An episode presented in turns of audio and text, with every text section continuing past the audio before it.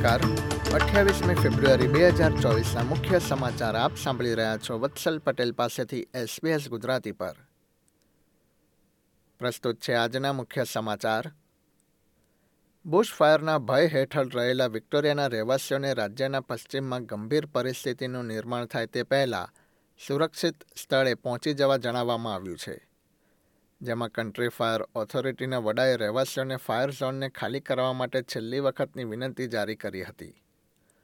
બળારાતની ઉત્તર પશ્ચિમે ફાટી નીકળેલા બુશ ફાયરે પહેલેથી જ એકવીસ હજાર ત્રણસો હેક્ટરથી વધુ જમીનને અસર પહોંચાડી છે.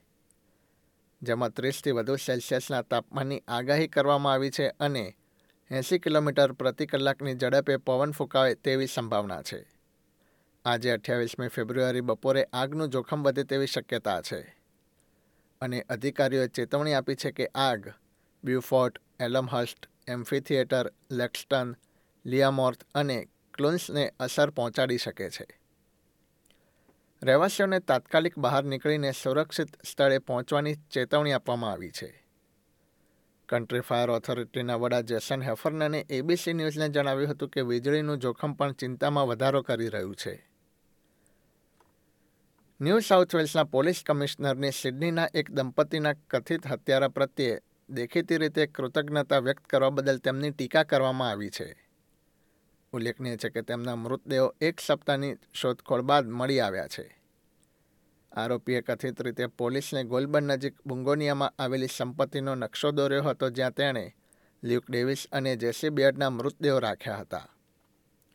પોલીસ કમિશનર કરેન વેબે જણાવ્યું હતું કે તેઓ આરોપી દ્વારા કરવામાં આવેલી સહાય માટે ખૂબ જ આભારી છે. આ એ વાક્ય છે જેનો દંપતીના કેટલાક મિત્રોએ વાંધો ઉઠાવ્યો હતો. જોકે સહાયક કમિશનર માઇકલ ફિટ્સ ગેરાલ્ડે ટુ જીબી રેડિયોને આપેલા ઇન્ટરવ્યૂમાં કમિશનરના શબ્દની પસંદગીનો બચાવ કર્યો છે. ફેબ્રુઆરી મહિનાની શરૂઆતમાં નીચલા ગૃહમાંથી પસાર થયા પછી લેબર પક્ષના સ્ટેજ થ્રી ટેક્સ કટ પેકેજને સેનેટમાંથી પણ પસાર કરવામાં આવ્યું છે. એક લાખ પચાસ હજાર ડોલરથી ઓછી આવક ધરાવતા ઓસ્ટ્રેલિયનોને કરવેરામાં વધુ કાપ મૂકવામાં આવશે. વિપક્ષના નાણાં બાબતોના પ્રવક્તા જેન હ્યુમે સંસદને જણાવ્યું હતું કે ગઠબંધન પક્ષો ઓછા કર અને રાહતના માર્ગમાં વચ્ચે ઊભા રહેશે નહીં. બીજી તરફ, વડાપ્રધાન એન્થની એલ્બનીઝે ફરીથી એક વખત તેમની સરકારની નીતિના ફેરફારનો બચાવ કરતાં કહ્યું હતું કે, જનતા પાસે તેમની સરકાર પર વિશ્વાસ ન કરવાનું કોઈ કારણ હોવું જોઈએ નહીં. નાણામંત્રી કેટી ગાયલગરે વડાપ્રધાન સાથે મળીને જણાવ્યું હતું કે મહિલાઓને ખાસ કરીને સરકારના આ નિર્ણયનો લાભ થશે. કેન્દ્રીય સરકારની વેપિંગ સામેની લડત માટે સોશિયલ મીડિયા અને રમતગમતની જાણીતી હસ્તીઓની ભરતી કરવામાં આવી રહી છે. ઓસ્ટ્રેલિયન મહિલા ક્રિકેટર એલિસ પેરી નવા એન્ટી વેપિંગ કેમ્પેઇન માટે ટિકટોક અને ગેમિંગ કન્ટેન્ટ ક્રિએટર સાથે મળીને કાર્ય કરશે.